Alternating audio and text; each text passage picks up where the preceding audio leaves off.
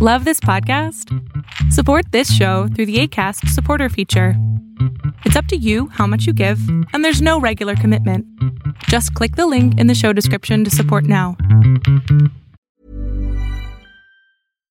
One size fits all seems like a good idea for clothes until you try them on. Same goes for healthcare. That's why United Healthcare offers flexible, budget friendly coverage for medical, vision, dental, and more. Learn more at uhc.com. Millions of people have lost weight with personalized plans from Noom, like Evan, who can't stand salads and still lost 50 pounds. Salads, generally, for most people, are the easy button, right? For me, that wasn't an option. I never really was a salad guy. That's just not who I am. But Noom worked for me. Get your personalized plan today at Noom.com. Real Noom user compensated to provide their story. In four weeks, the typical Noom user can expect to lose one to two pounds per week. Individual results may vary.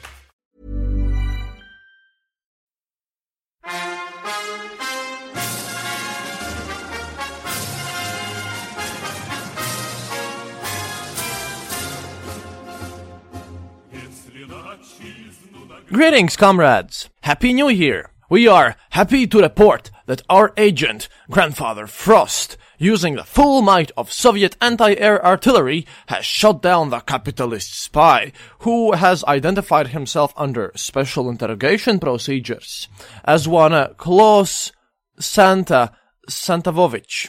Our people are working on extracting more information from this imperialist spy, but we are proud to report that our state has been protected from capitalist influence once again. Meanwhile, Grandpa Frost will proceed to hand out New Year's gifts to good, obedient, and loyal children who have read their marks as planned.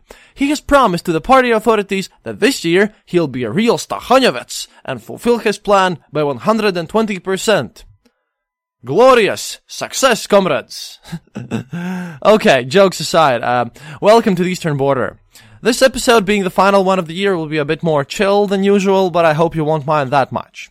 If you follow us on Facebook or Twitter, then you already know that we had interviews with a bunch of major Russian opposition journalists and people from the region who are talking about Russia. About that bit later. And this episode is about those interviews. As I have a lot of recorded material right now, which I had to translate and, and redo all these things, which is like all in Russian, I can't just give them to you directly, sadly. But we are working to put our recorded material on YouTube next month with subtitles and such, you know, so that you can get the, the full amount of everything that we did.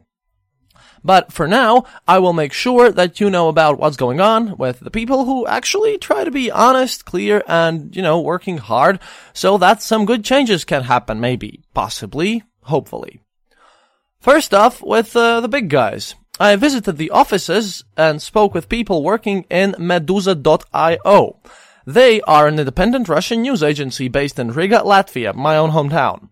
I have been using their articles in my shows and have shared them on social media as well. I trust them, they are a good source. And they just vastly improved the English part of their site, by the way, so you can get some objective and real Russian news if you're interested in that, and there will be a link in the show notes for that, if you want a Russian news aggregate in English who are actually competent. Also, they have dabbled in podcasting, but they do them in Russian, kinda in the style of, you know, Slate's Political Gabfest or Vox the Weeds, where they analyze the current events. They also have some Russian podcasts in Russian, uh, about their own materials. You know, seemed interesting. And, uh, yeah, they didn't know I existed, so I contacted them to find out their story and to, you know, say that, hey, they're not the only guys doing this in the Baltics. Now, I, uh, first of all, I wanted to start with their history, and this is what they told me. See, uh, according to them, everything started on the 12th of March 2014, when Putin's buddy, Alexander Mamut, uh, who at that point had just outright bought the Lenta.ru news site as an attempt to increase the state's control over the media, fired the chief editor of that site, Lenta.ru, Galina Timchenko. And uh, in protest, most of the journalists working there left with her. After that, she was contacted by Mikhail Khodorkovsky with the offer to fund a new media company. However, he insisted that because of risks of doing that in Russia, it should be created in a European Union country. And even though the deal with Khodorkovsky fell through, new investors were found, and they are kept anonymous though for, um, I think quite obvious reasons. Ms. Timchenko said that, quote, we understood that in Russia, it's more than likely that they will not allow us to do our job. End quote. So, because of various economical and cultural reasons, and because a lot of people here speak Russian, and because we were close, they moved here, and they opened up their site in the 20th of October 2014. Since then, they have grown to become the biggest and most reliable opposition news media. Well, I call them opposition news media. They don't, by the way. Uh, they have been working around from these parts since then too. And for mainstream Russian media, more mainstream, this move obviously meant that they became terrible, terrible people.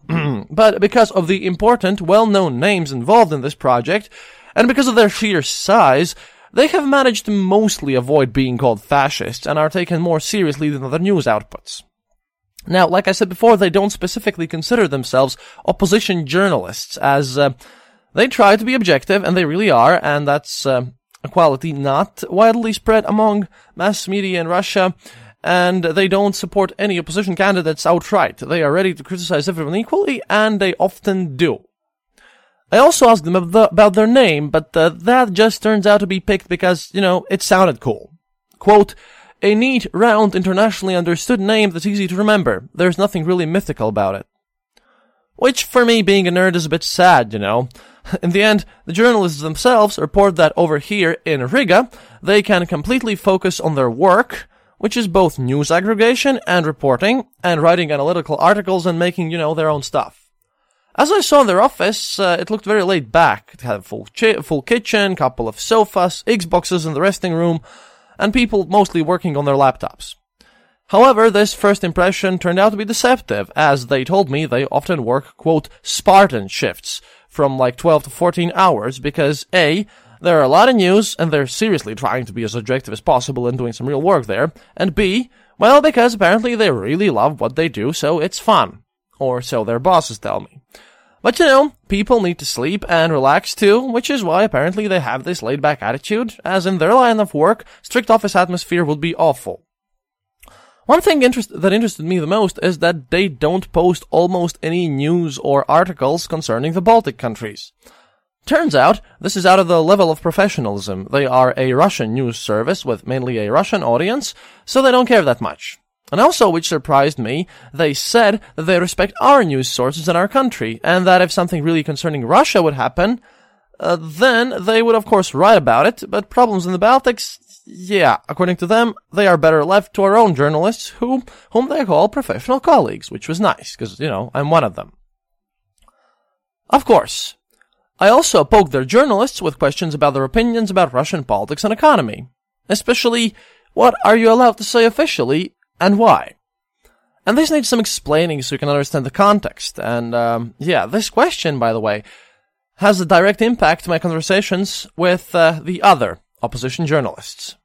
You see, as I follow news about our region, sometimes it feels strange because there are people, important and famous people, like businessman, owner of large retail and fast food trade Dmitry Potapenko, or an economist Stepan Demura, who criticize their government from inside the country that don't seem to get into any trouble. But at the same time, there again have been attacks on journalists in Russia very recently, like the stabbing of an Echo Moskvy journalist Tatiana Felgenhauer by officially a mentally ill person just after her show in her workplace. She was stabbed and her throat was slit. She survived, thankfully and now and how like another famous opposition journalist Yulia Latynina, who among many others have left Russia for fear of her life, uh, yeah, she left after her car was burned in front of her house by unknown assailants.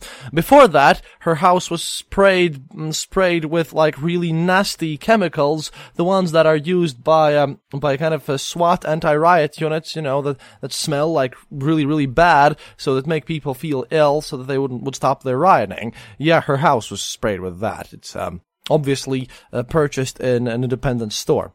And again, like there are like criticizers like Potapenko Demura or another criticizer of Putin's economical policies who hasn't felt anything, Pavel Grudinin, uh, who is, by the way, interestingly enough, the owner of uh, Zao Sovkhoz imeni Lenina, or, and this will sound a bit silly for the Western listener, Sovkhoz named after Lenin Limited one of the largest and actually profitable farming businesses and sort of communities in Russia. It's literally a sovkhoz, which is kind of like kolkhoz, that stayed alive during the collapse and formed a company, but the structure stayed the same as previously.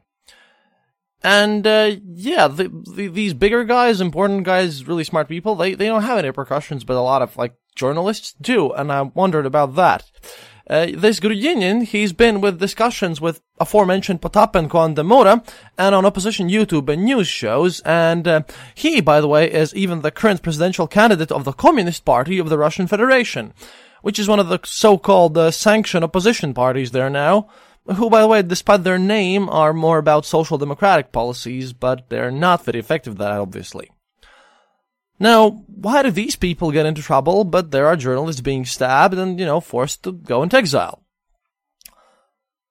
And uh, this, by the way, don't get me wrong, uh, Dmitry Potapenko and Grudinin uh, are and the economists, other people, are they're really smart people, but their interests are economical. Well, which is obvious. They're you know economists and businessmen, and I'm not saying they're somehow bad or anything. It's just that what they say is basically common sense in Russia. They're definitely not among Putin's cohorts. But in the situation where they could lose their businesses very easily, it's uh, understandable why they tend to stay on the safe side. They have more to lose than idealistic journalists, at least that's my opinion. Oh, and lately, by the way, Grudinin, who is, like I said, the presidential candidate of the communists, which is, again, communist in name only, to be honest. Yeah, he's being criticized there, uh, right now, actively, for the possibility that he actually might be Jewish. So, you know, that kind of worms is still well and alive in Russia. And, um, about Potapenko, and these are breaking news here, as I had to scrap my previous recording because of glitches in the Matrix. Yeah, I decided to write to him while I was uh, thinking about the script. And he's a very busy entrepreneur, but uh, he actually has agreed to answer my questions about Russian economy and the relationships with the EU and what he thinks needs to be done so that we could all cooperate and prosper. Uh, that's happening in January, which is a huge thing for me, actually. But yeah, about this, why some people are punished and others are not. What I got from Meduza is that um, they consider that you can apparently criticize the government and call them neo-feudals, as long as you speak only about how everything's been stolen and how economy is in shambles. The opposition journalists speak about liberal values, and by liberal here I mean in the classical sense. You know, democratic, rights-based governments, tolerance, stuff like that. They are way more dangerous because they are in direct opposition to the proclaimed values of Kremlin's elites. Meanwhile, even Dmitry Medvedev, the prime minister, sometimes says bad things about economy, and the blame of the kleptocratic government can, you know, be shifted around by the guys on top to lower levels, to various ministers, governors of the specific regions, and the like. As they told me, Meduza that is, people in Russia understand that they are in economical crisis, but instead of blaming the Putin and his elites, uh, they have this classical Tsar is good, the nobles are bad mentality. And yeah, they often put the blame on their local politicians. Or, you know, even the West sometimes, you know, uh, these foreign agents. There are people out there who think that their lower quality of life is a direct, direct result of, you know, Merkel and Trump and Trudeau and whatnot directly sabotaging them instead of whatever things have, whatever things have their own politicians done. Also, again, remember that there is still the Soviet mentality there. Corruption's expected. It's bad when the officials steal my money, but hey, they're kind of, you know, our own guys. According to Levada Center official statistics, about 69% of people of Russia say that they would also embezzle money if they were in positions of power. They would abuse their position, be very corrupt, and blatantly steal from the people. And uh, this is the mentality thing that's kind of hard to explain. But basically, as long as these businessmen and economists who openly talk about the incompetence of the government and how they have stolen everything uh, stay only to the fact that there must be economical change and this corruption must end and we must trade with the West, then the government doesn't really care about them.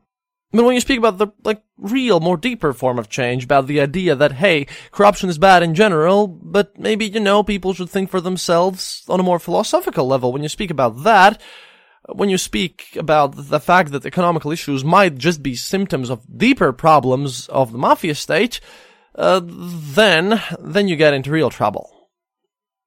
And by the way, with this, the people in Meduza, when they explained this to me, with this having a sad smile on their face, uh, yeah, they also added that they would like to want to go back to Russia one day. And this was kind of, um, the peak of the conversation, the, the emotional point. At this point, we had about like 20 minutes more, and then we discussed the day-to-day journalism work and their podcasting efforts. and we might do some um, projects together in the future, but that is better kept as a pr- surprise, really. I don't want to promise something here that I couldn't fulfill. But there are things coming up there possibly, and don't forget to check them out in the show description for uh, for their English site. I uh, hope I'll do some little small things for them as well here. Now, in contrast with Meduza, the three journalists I'd like to speak about next are much smaller than them. But they're very influential, often quoted and mentioned even on mainstream Russian news, mostly in negative light though. And uh, they mostly work on YouTube, which has turned into the platform where opposition actually has a voice. Even the most important politician out there, opposition politician that is, Alexander Navalny, himself basically organized his protests and his massive campaign and his organization through YouTube. Better use of the platform than cat videos if you ask me. The problem here was that I couldn't get direct Skype interviews with these guys, as uh, they're very cautious and wary, and they kind of don't want to speak with um, people they don't know personally about this, uh, especially from Latvia. And, you know, if they speak with me, they also might be just declared uh, foreign agents, and then they would be under even more trouble. But they, these following three people, they do live streams where you can donate a small amount of money, about 50 rubles, which is slightly less than a dollar, and, you know, get your question on the screen and answered live. So I did that for like about two weeks on their shows. you know, spent spent a bit of my hard earned cash to get more information, and got some interesting answers to my questions. I like to support them too, and uh, since then I have sent emails to them. Some got answered, some didn't. But it is important to compare these folks with major news aggregate of the opposition Meduza, and it's important to find out what their opinions are. And sadly, the English of those people aren't that good, so their opinion isn't heard much outside Russian speaking communities, but they do provide a quite a great look in my opinion on what is going on in the Russian opposition, as it's really nowhere near a monolith entry. First off, there is Alexander Romanenkov. He's a journalist quite well known that previously has worked in major Russian mainstream channels like RTVI and REN-TV before he got fired for his criticisms of the current regime. Now, he runs Realная Журналистика channel on YouTube, that means real journalism, and uh, he's got a deal with a new independent Russian TV channel, Krik TV, which means Shout TV, uh, which is a channel consisting mostly of uh, independent contractors, which they combine on air, and uh, where his one of his new Russian news series are being shown there. Krik TV is a kind of relatively new channel, was founded in 2013, which uh, according to them, tries to be objective, and you know they're they're known to present various opinions on there, as they consist of these contractors. Romanenko, with the help of his colleagues, also has set up a special Real Russian News YouTube channel where you can find his news programs, the Serenaya Journalistica series, with English subtitles, uh, translated by his Russian Canadian friend that has appeared on some interviews there. I will post a link in the show notes too with this as well. I would call Romanenkov a representative of the more conservative Russian opposition wing. See, on his show, he spends a lot of time talking about everyday nonsense that happens around the country, from mostly the materials that people send him, and from smaller regional newspapers that aren't popular, therefore not under that harsh of a control. Sometimes he picks and chooses other facts to, from, from like major TV and just analyzes how propaganda presents them. And obviously, he has no love for Putin and his cronies, but he's willing to work within the system. That is, he believes that the constitution is what it is, and that you should go to the elections even if you know that they're faked. Because in Russia, there are no minimum requirements of activity there, you know, for the elections to be valid. So even if Putin alone comes and votes for himself, you know, he will still get elected. Thus, according to Romanenkov, you should go and vote for an opposition member, any opposition member with even the slightest chance to get some percentage in the presidential elections as kind of a political statement. Or if you have no one to vote, you should just go there and, you know, ruin your paper of voting. This is an important sticking point, causing numerous discussions in the opposition circles, by the way, but more about that later. Romanenkov also thinks that the people of Russia should care more about their own surroundings, saying that the reason why Putin could get into power in the first place was because of ignorance. That is, he thinks that people are too dependent on stuff, quote, given to them from above, End quote. And that any opposition candidates should make sure that they don't neglect the regions, smaller towns, and rural communities, and, you know, the smaller everyday issues that these places have. That is, according to him, it's important to include in a presidential candidate's program and, you know, general system of the campaign, people who would then later on run for elected administrative positions in these smaller localities so that a system could gain some depth. Funny that he talks about program, by the way. Uh, Putin doesn't have any program. Pro- Putin also hasn't participated in any debates whatsoever. Not even once in the last 17 years, mind you. About the program, by the way, when in a TV political discussion show very recently on an opposition representative mentioned the lack of any program to the host on the first Russian channel, the host even got angry about this, and this was a major issue to Romanenkov, and his literal response in an angry tone was, and I quote here, Well, did Moses have a program when he, he took Jews out from Egypt? Yeah, this is a bit of a, a bit of a sidetrack, but this, uh, you know, making Putin more holy, that's the general attitude of the mainstream TV over there.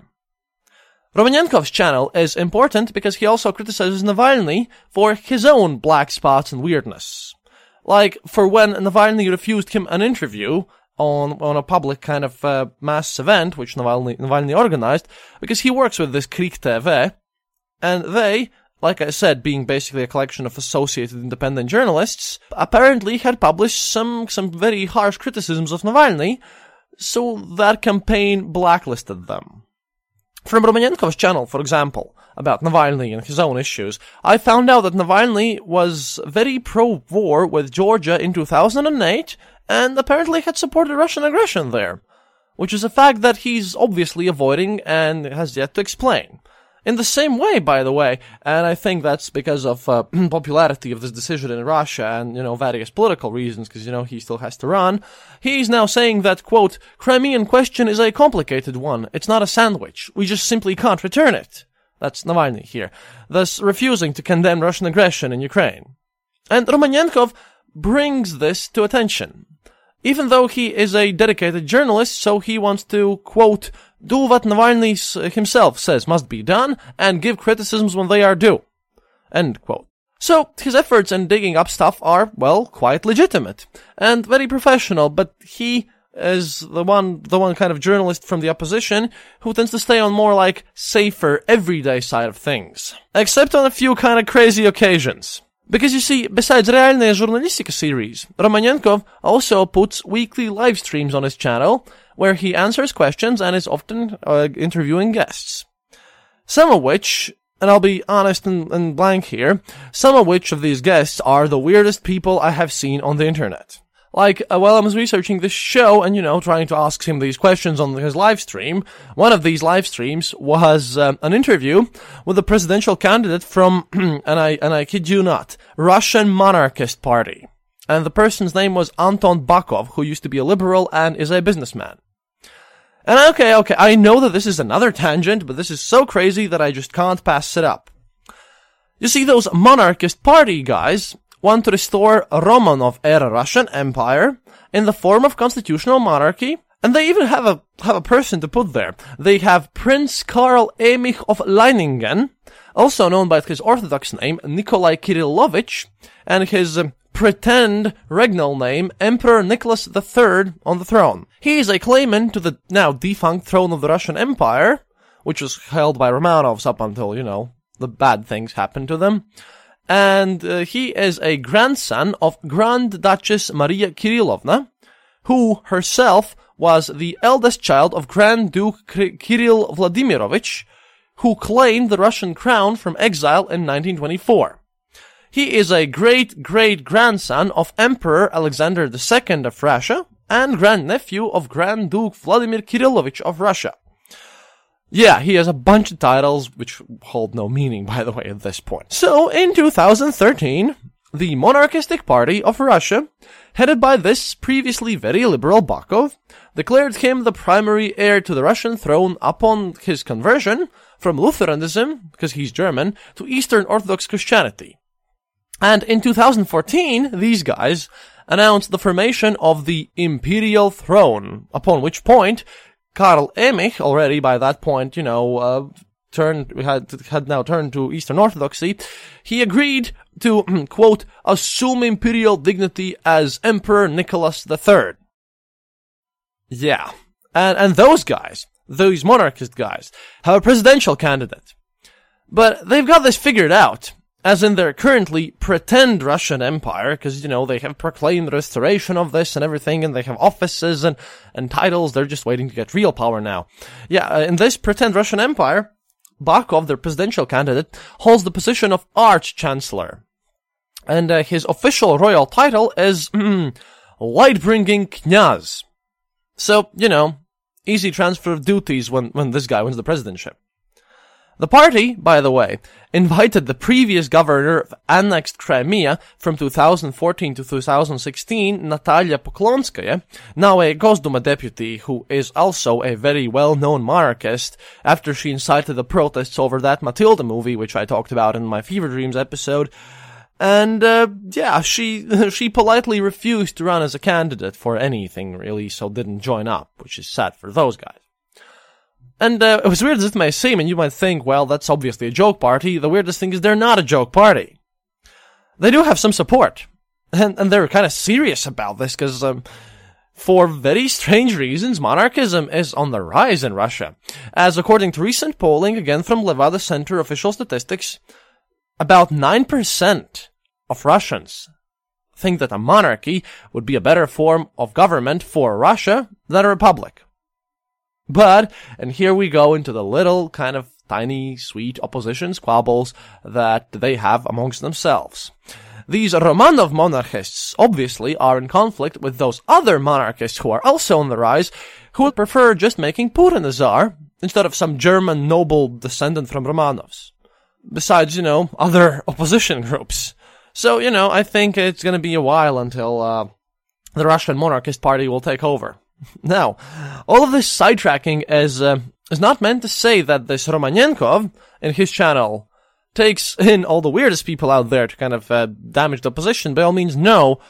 But I think that this does illustrate that you know he's staying true to his principles because uh, as he he responded to me, his principles are giving a voice to literally everyone, hearing all the opinions. He's a strong proponent of freedom of speech, and you know he's on, like I said, he's in the more conservative end of opposition, but he will take in everyone and let them speak, and he will honestly criticize everything. After all, he's also had some hardcore communists and, like, real hardcore communists there, and liberally inclined oppositionaries too on his channel. Uh, same with, with other opposition journalists that he has had on. I will go on to the scale from more conservative opposition to kind of more liberal one as this goes on. And moving on on our list, the second journalist I would like to talk about here is Yuri Gimmelfarb. I'm just gonna call him Yuri because, you know, if Romanenkov's surname is easily pronounced by me, then, uh, well, uh, Gimmelfarb is something that, you know, when you're recording hardcore, it's kind of hard to pronounce all the time. This guy's a bit older. He's about 55 years old. He's a journalist, also, living in Saratov Oblast, one time zone east from Moscow. He's the most recent one of all the influential people who has opened his YouTube channel. His YouTube channel is called New Rush Word. Uh, the Rush here stands for kind of Russians, I guess, but uh, it's spelled with an SH. It's kind of uh, strange for me, but hey, you know, I don't blame people for being bad in English. This, by the way, is New Rush Word, is also the name of the news site that he runs, which is intended as a news portal for Russian expat communities. He's considering emigrating himself at this point, but obviously that's hard to do. well, from Russia. First, I want to give you guys his Christmas and New Year's greeting, which he gave me verbally as uh, as, as, a response, as a request from my, from me, uh, translated from Russian, obviously by myself. I promised to do that first when I speak about him, so uh, there we go. Quote: "Dear citizens of normal, civilized countries, Merry Christmas and Happy New Year to you." Always remember that whatever issues your country might have are solvable. After all, you go to real elections, you can participate in protests that mean something, you can go on strikes and people will and police will not beat you up, and for you, it's reasonable to believe that people can actually change and, and achieve something. Remember that, and remember that we, over here, would be very, very happy if we would have the same problems that you do. So don't lose that. For us, over here, we need to get over our own issues, we need to set our own country up in order, and I sincerely hope that in the future, Russia will stop being run by an organized crime group, and we will become proper members of the global society. And again, Merry Christmas, and a Happy New Year. End quote. Well, that's a nice greeting here, and I do have to say that he, being Orthodox, said uh, Happy New Year and then Merry Christmas in Russian. That doesn't sound well in Western society, really with this guy, I have noticed a tendency in opposition news in Russia. The more idealistic you are, the more you want Russia to become like the Western countries, the more you think needs to be done, the more cynical the journalist becomes about whether or not anything actually will happen. So Dada Yura, or Uncle Yura, how Yuri is called by his audience, for one, yeah, he, for one, doesn't really believe that any substantial change will happen during his lifetime. He thinks about the issues that are facing Russia on a bit more philosophical level, touching less of the practical, everyday, smaller issues stuff that Romanenkov does. And uh, his format is that he posts news commentaries, usually followed by a live stream where viewer questions are answered, and he does that daily. And in these kind of live streams, kind of questions are answered and more analysis is provided. In general, uh, Yura talks about how the problems in Russia are caused by systemic corruption and ignorance, which is, according to him, then prolonged and propagated by the government via promotion of how he calls it, quote, imperialist thinking. As such, he is often threatened by various paid trolls and hardcore Putin supporters, you know, often during streams, and, uh, you know, although that was quite a fun to watch for a while, it does become scary relatively quickly. Uh, and, uh, you know, when I think about my own things, I can relate to that. Yura promotes critical reasoning, you see. That, that's what makes him dangerous.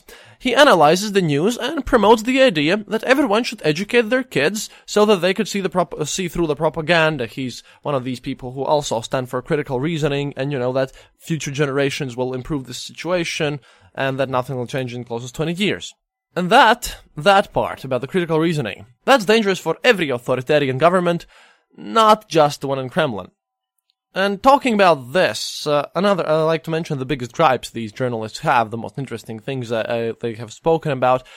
And um, the biggest thing you would analyzed was about a month ago when he was massively enraged about how the Minister of Education in Russia, a member of United Russia, of course, in his speech in a media conference declared, quote, if we educate our kids too much, then they will be harder to manipulate, but all media is manipulation. So if we won't, if we won't be able to manipulate them with our patriotic values, then the Western, Western liberals will do so through the internet, and then we will have a revolution. Do we really want a Maidan in Russia? We should really reconsider our education policies. yeah, that, that live stream and event analysis of this ended with Yuri basically declaring that whatever your minister tells you to do on public TV on Russia means that you should focus and do the completely opposite thing. In the political aspects, Yuri is a bit more pro-Navalny than Romanenkov, because he states that Navalny is the only legitimate opposition candidate with structure, organization, and, you know, had real chances of changing the outcome of the elections. However, since as, well, you might know this, Navalny's registration had been declined, and again, tangent to explain why, because Navalny has been arrested so many times, and a couple of years ago, Navalny was found guilty on a fabricated case by Russian courts and got two years of prison time with a conditional sentence. At least that's what Google tells me it is called in English. Now, in Russia and over here, what a conditional sentence is doesn't mean the same as you might have. For example, uh, when googling this one up, Ca- Canadian site lawfacts.ca states that at least over there, it's defined as follows, quote, a conditional sentence is an imprisonment slash jail sentence, except that the offender serves the sentence outside of jail under strict jail-like conditions. Conditional sentences are sometimes called house arrest because they often require an offender to spend all or part of the sentence in their house.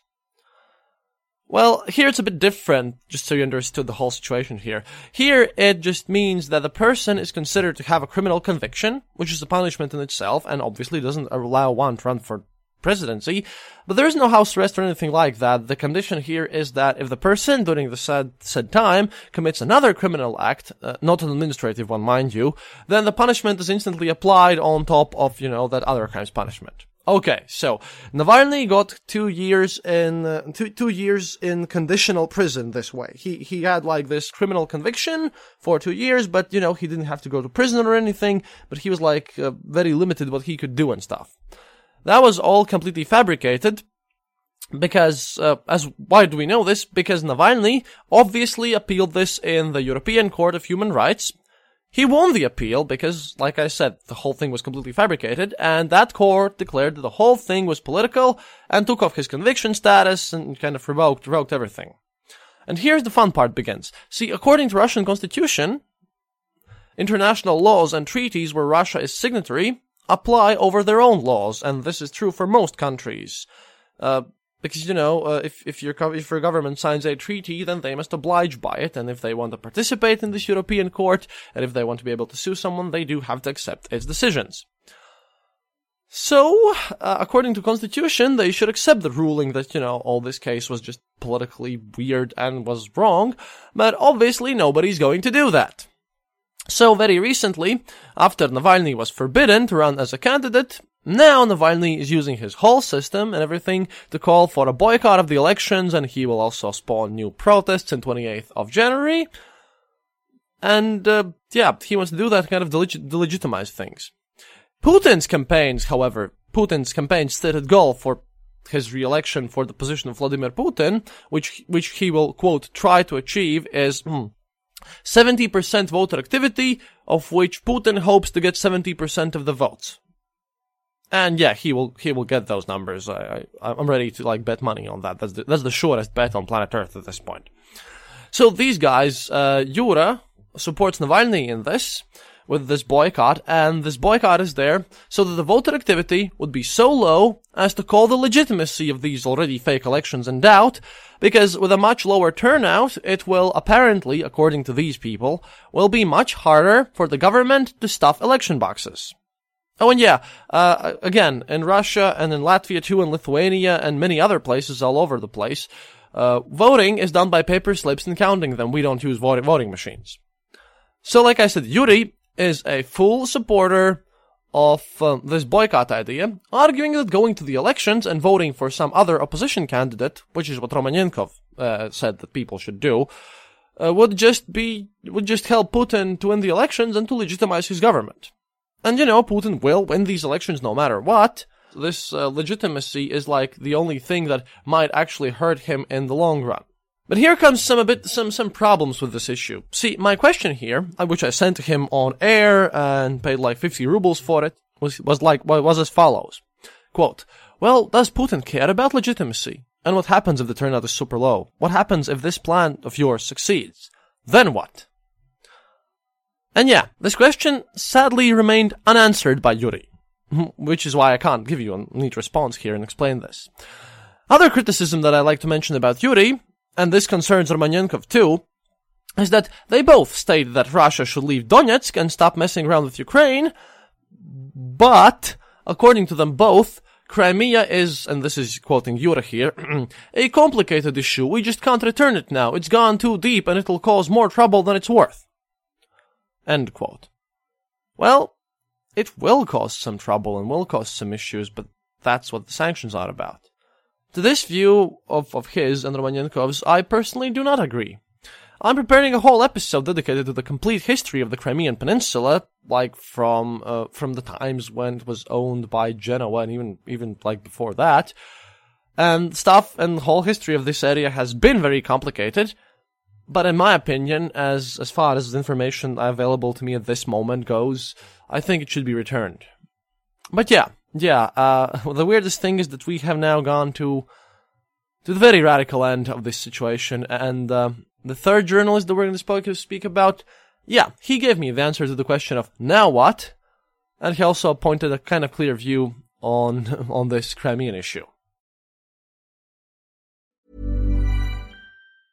If you thought the only way to get a more defined jawline with natural looking results was through surgery, think again. Juvederm Volux XC is a non surgical injectable gel filler that improves moderate to severe loss of jawline definition and can help you achieve natural looking results with little downtime. Even better, this improved definition lasts up to one year with optimal treatment. No maintenance required. Improve jawline definition for a smooth, sculpted look with Juvederm Volux XC. For important safety information and to find a licensed specialist, visit juvederm.com. That's J U V E D E R M.com. Not for people with severe allergic reactions, allergies to lidocaine, or the proteins used in Juvederm. Common side effects include injection site redness, swelling, pain, tenderness, firmness, lumps, bumps, bruising, discoloration, or itching. There's a risk of unintentional injection into a blood vessel, which can cause vision abnormalities, blindness, stroke, temporary scabs, or scarring. Talk to a licensed specialist to find out if it's right for you. A lot can happen in three years, like a chatbot may be your new best friend. But what won't change? Needing health insurance. United Healthcare Tri Term Medical Plans, underwritten by Golden Rule Insurance Company, offer flexible, budget friendly coverage that lasts nearly three years in some states. Learn more at uhc.com.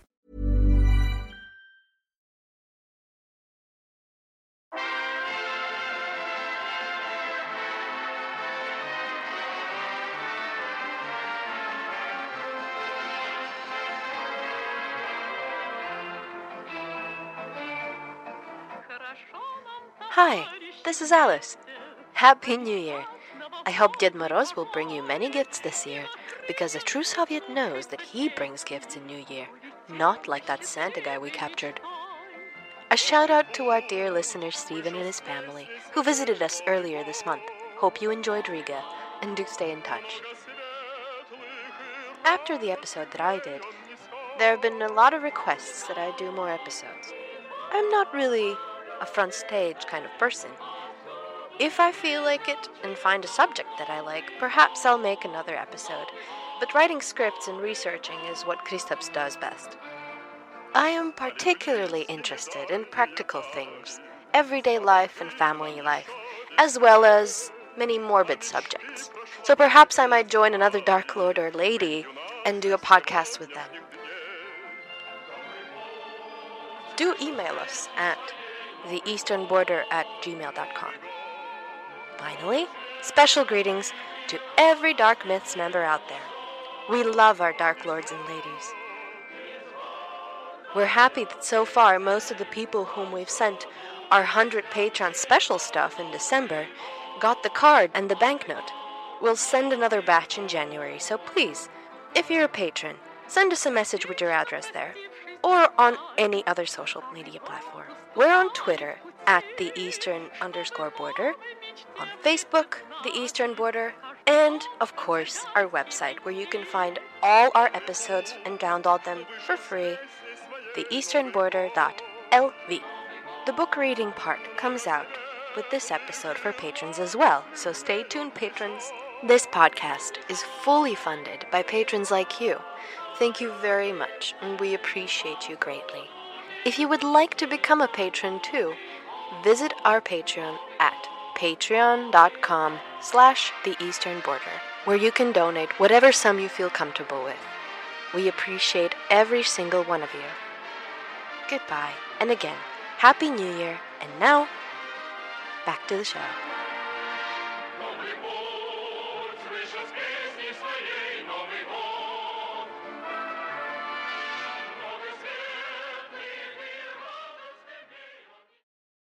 So, the third journalist is Alexander Sotnik, or Sasha Sotnik, Sasha being the Russian abbreviation of Alexander. And oh boy, now there is a revolutionary if there ever was one. But not in the Bolshevik sense, by the way, uh, in the Jacobin sense of 1789 and in the spirit of all the liberal revolutions in 1848.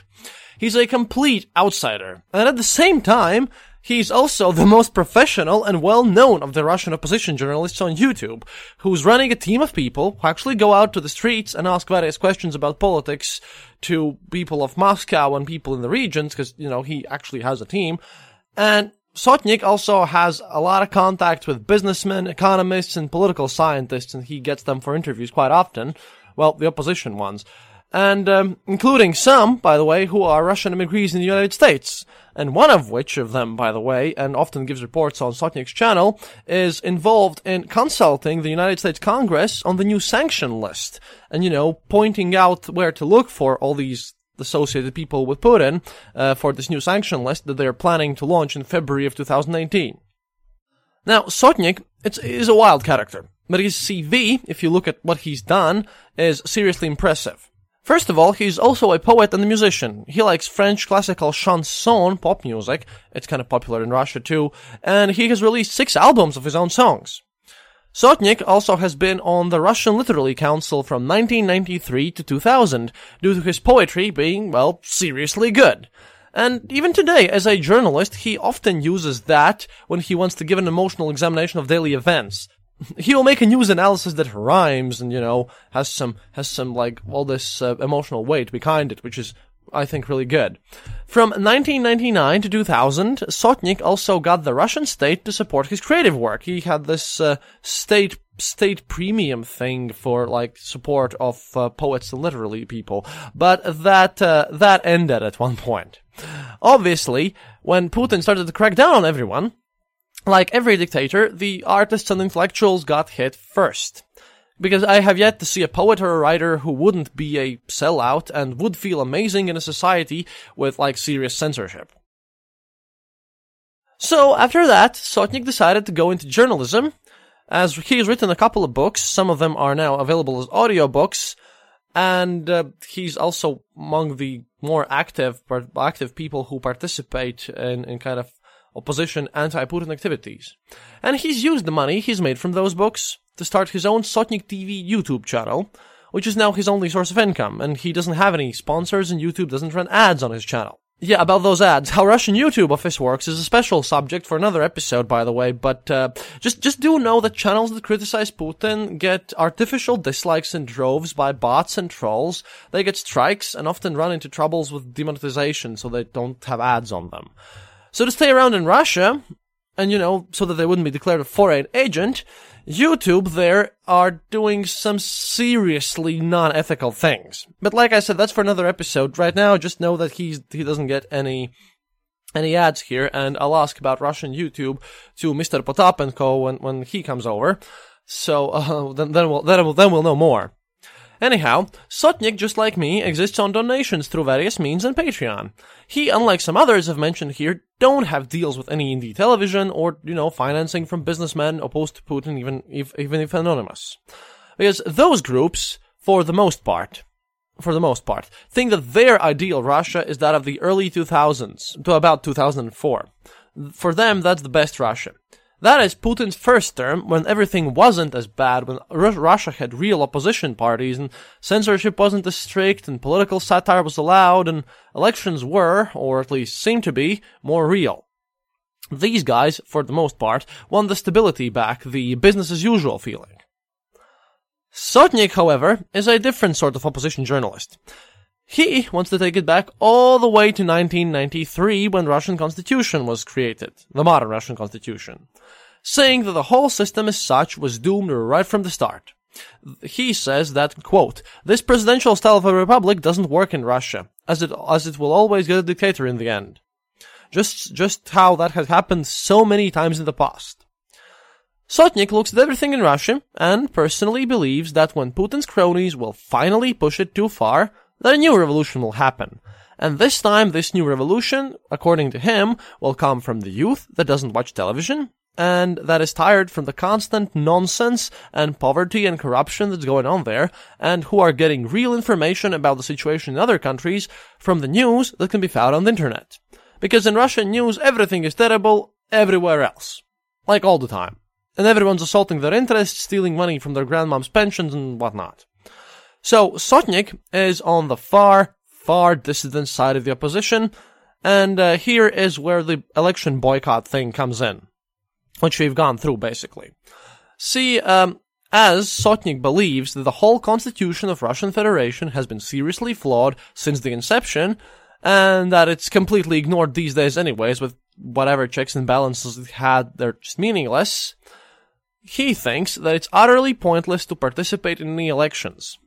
He compares it with collaboration with Gestapo in Nazi Germany and like actively proclaims that as a war crime that might get punished when the new regime arrives.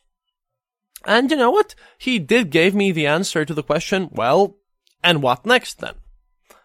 He said that as he and his team ask around real people in Moscow and the regions, like various questions about the politics, that it's obvious that Putin isn't as popular as they say on the TV and that, quote, refrigerator always beats television. At one point, the X hour will happen, and then angry folks will take it to the streets, and then, and only then, this gang of thugs who rule our country will meet their doom. Sadly, I have to say it will be a bloody event. Very sadly.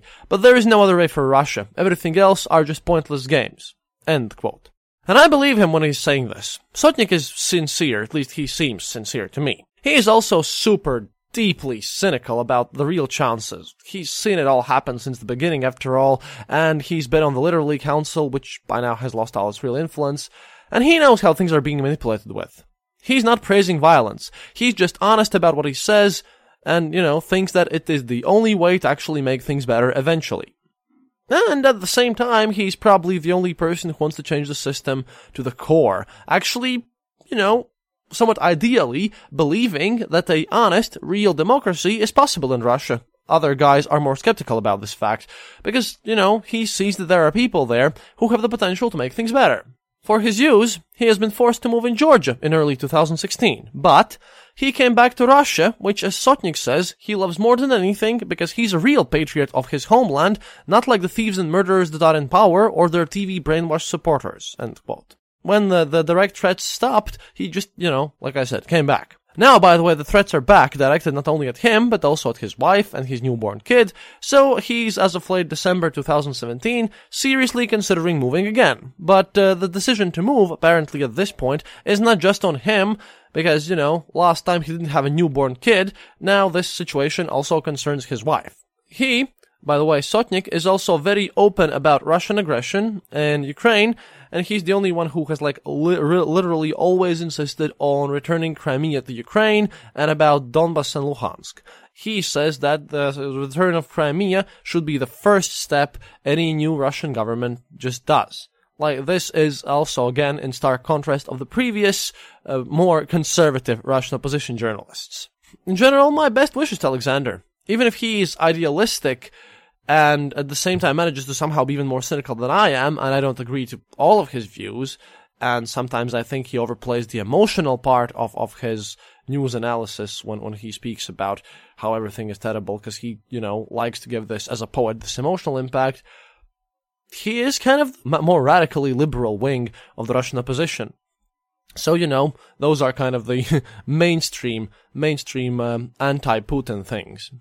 But, but, as a small bonus, and that's not actually a small bonus, that's a, one of the main things here. After all of this view on Russian opposition journalists and what they do, I decided to get some outside perspective. And this time, from Ukraine. There is Viktor Litovchenko from the Vata TV project, very popular among the Russian commune in the United States, Ukraine, the Baltic countries, and, you know, in Russia itself. Now, Vata here stands for cotton wool. That's a slang term for poor, stupid people who buy into Russian propaganda, uh, very popular amongst Russian opposition.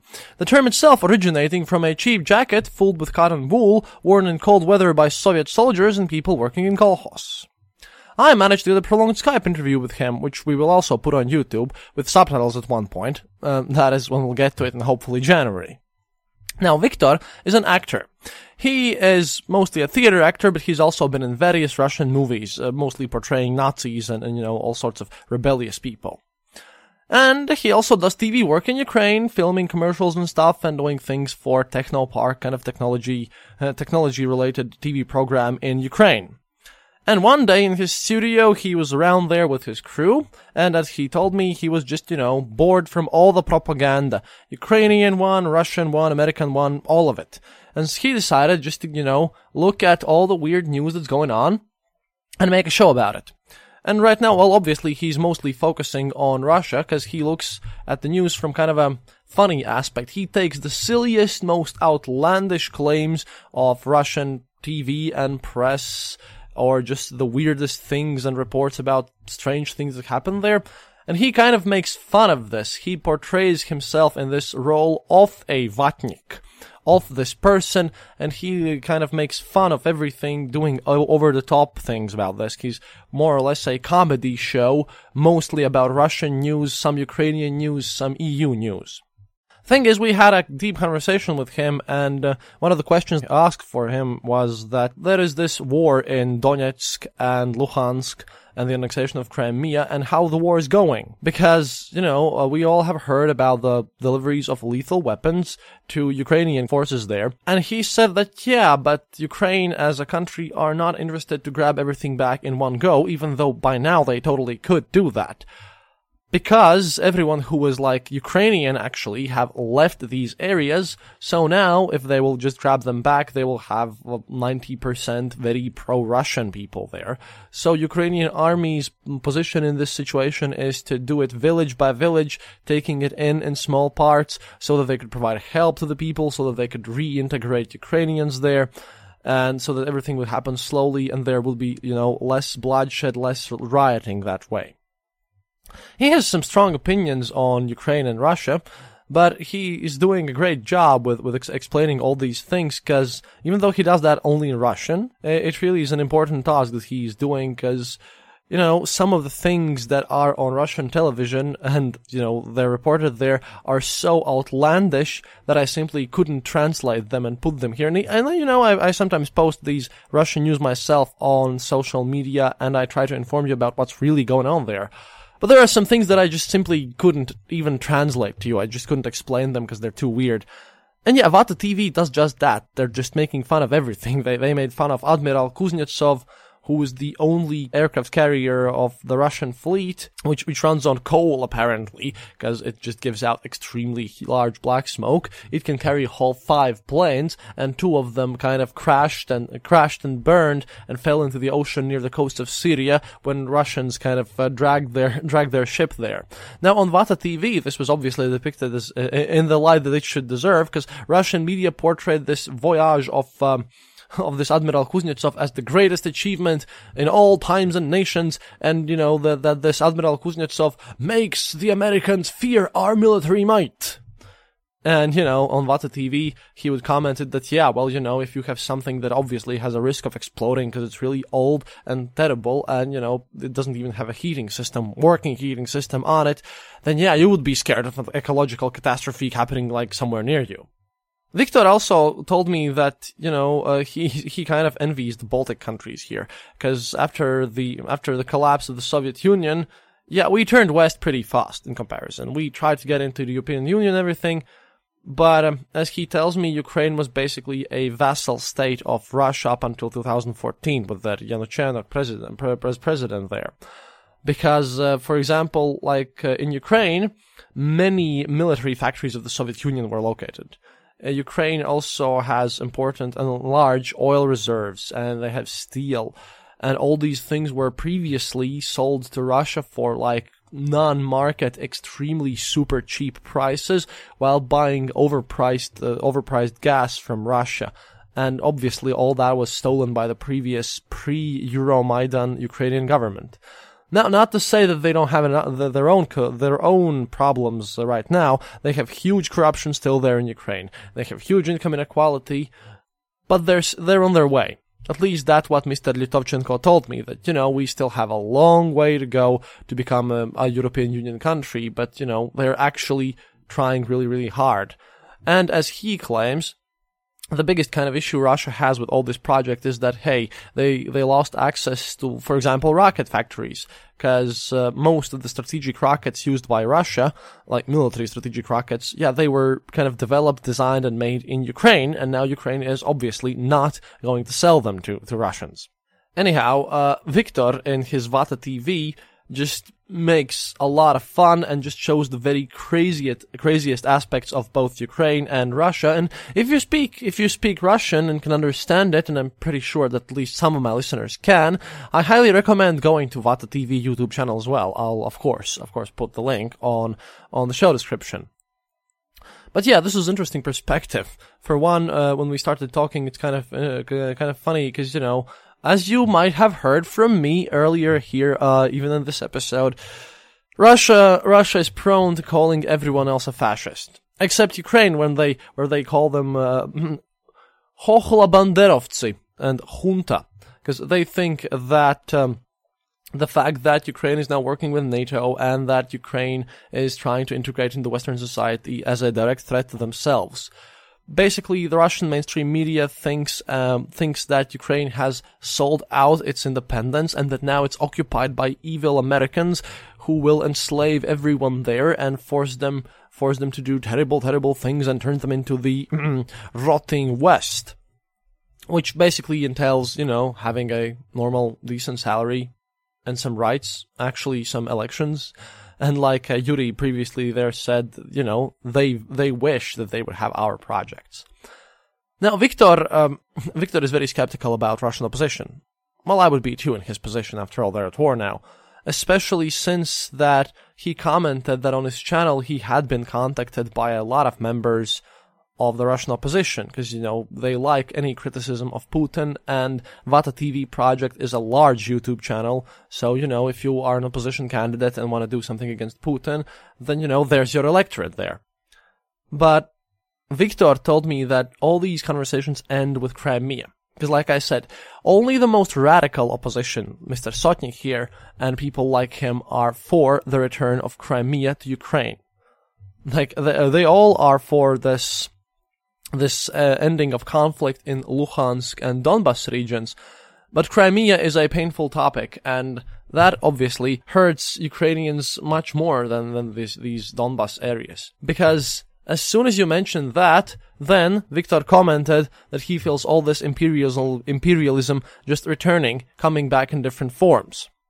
And Victor, Victor considers that, you know, if nothing is changed systematically in Russia, then in place of Putin, you might just get another oligarch, which he really wishes not to happen, because, you know, as he told me, Russia is best left alone to their own devices, let them deal with their country as they want. But the problem is that their imperialistic ambitions means that, you know, everyone who used to be in USSR are under potential threat of all these all these annexations and, and fake civil wars and little green men. And you know what? Ukraine and Crimea are just the loudest examples here, which we know right now. Uh, for example, there's also South Ossetia, then there's Abkhazia, but Abkhazia is a bit more complex issue, because Georgia wasn't innocent there, and as I've got my Abkhazian listener here, he says that Russia actually helped there. Uh, but that's that's one voice there. I've I've read many others, but I think Abkhazia is a bit more difficult situation than the rest of them. Then there's uh, Nagorny Karabakh, which is in Azerbaijan, and then there's Transnistria in Moldova, which is an another very weird issue with all this situation here. But yeah, they have Russia has splattered all over the map by this point in this uh, this region around Ukraine. So yeah, Ukrainians are just very, very weary about this situation. But what can you do? This is what Litovchenko fears the most. That, you know what? If nothing is changed systematically and we just exchange Putin for some other person, then, um, then this will just not stop. And that would be the worst thing for all the region in general. But yeah, for the most part, he he doesn't usually do uh, that depressive that depressing stories. For the like the, his latest story was about all the achievements this year which Russia has declared has made America and Europe fear them. Because in Russia, there is, according to Litovchenko, some sort of prison mentality going on still. Like there, there is no cooperation. There are no deals where both sides kind of profit. There are no mutual, mutual benefits. There are winners, then there are losers. And there's a popular Russian saying, mm, "Loch nie mamont, loch nie vymiret." That means uh, loch means kind of moose, but uh, it also stands for stupid, gullible people, which is like gullible people will not die out. They're not mammoths. Okay, again, it's a Russian pun. But that basically stands for that if you see someone whom you can swindle, you should. So this is this is what uh, this is what they're trying to do. They have this thing about fear and and stuff, and uh, Viktor Litovchenko kind of compares them to rabid dogs. They they will kind of yell at you and they will make you fear you, but if you walk softly and carry your big stick, they will, will run away eventually. That is his opinion. But really, it's one way how to look at all the terrible stuff that's going on, and even like Russian military threats, at least for myself, in a manner that's at least slightly optimistic. And with this, we end our New Year's episode. I hope you liked it. I hope you will check out those people whom you can understand, those who post in English. And if you speak Russian, please feel free to check out those other things. And we're going to do a lot of uh, slightly more interesting things. And uh, I want to kind of improve my, my cooperation with the opposition in Russia because there are some books still which I want to buy, which are not available in Latvia that, that I might get sent from Russia. And that would be great. But for now, Happy New Year and stay educated. And uh, like I said, this is this is what I want to quote Yura again. If you think that uh, you you have huge issues there in the West, well then you know there are some people out there who would be really happy to have your problems. In the end, losing your political consciousness and not caring is clearly not the way to go, because that leads to terrible outcomes. До свидания, товарищи. This podcast is part of the Dark Myths Collective. Visit darkmyths.org for more shows like this one. The darkness awaits. Thank you for listening to The Eastern Border. If you have any comments or specific details you'd like to know, you're welcome to leave it in the comment section on our site, theeasternborder.lv, and we'll rummage even to the western border to find you an answer. Like this podcast, subscribe to us on iTunes, Stitcher, or on our RSS feed. Happiness is mandatory. Good reviews and donations feed the farmers of our kolkhozs in the great motherland. The eastern border salutes you.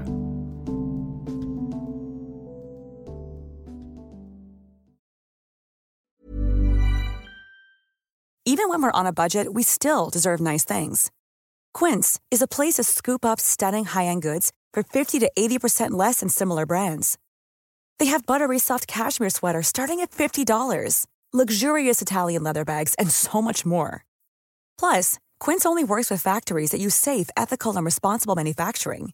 Get the high-end goods you'll love without the high price tag with Quince. Go to quince.com/style for free shipping and 365-day returns. Traffic jams, tailgating, pileups. Ugh, the joys of driving. How could it get worse? the federal government wants to have a say in what you drive. That's right. The Biden administration's EPA is pushing mandates that would ban two out of every three vehicles on the road today. Don't let Washington become your backseat driver. Protect the freedom of driving your way. Visit EnergyCitizens.org. Paid for by the American Petroleum Institute.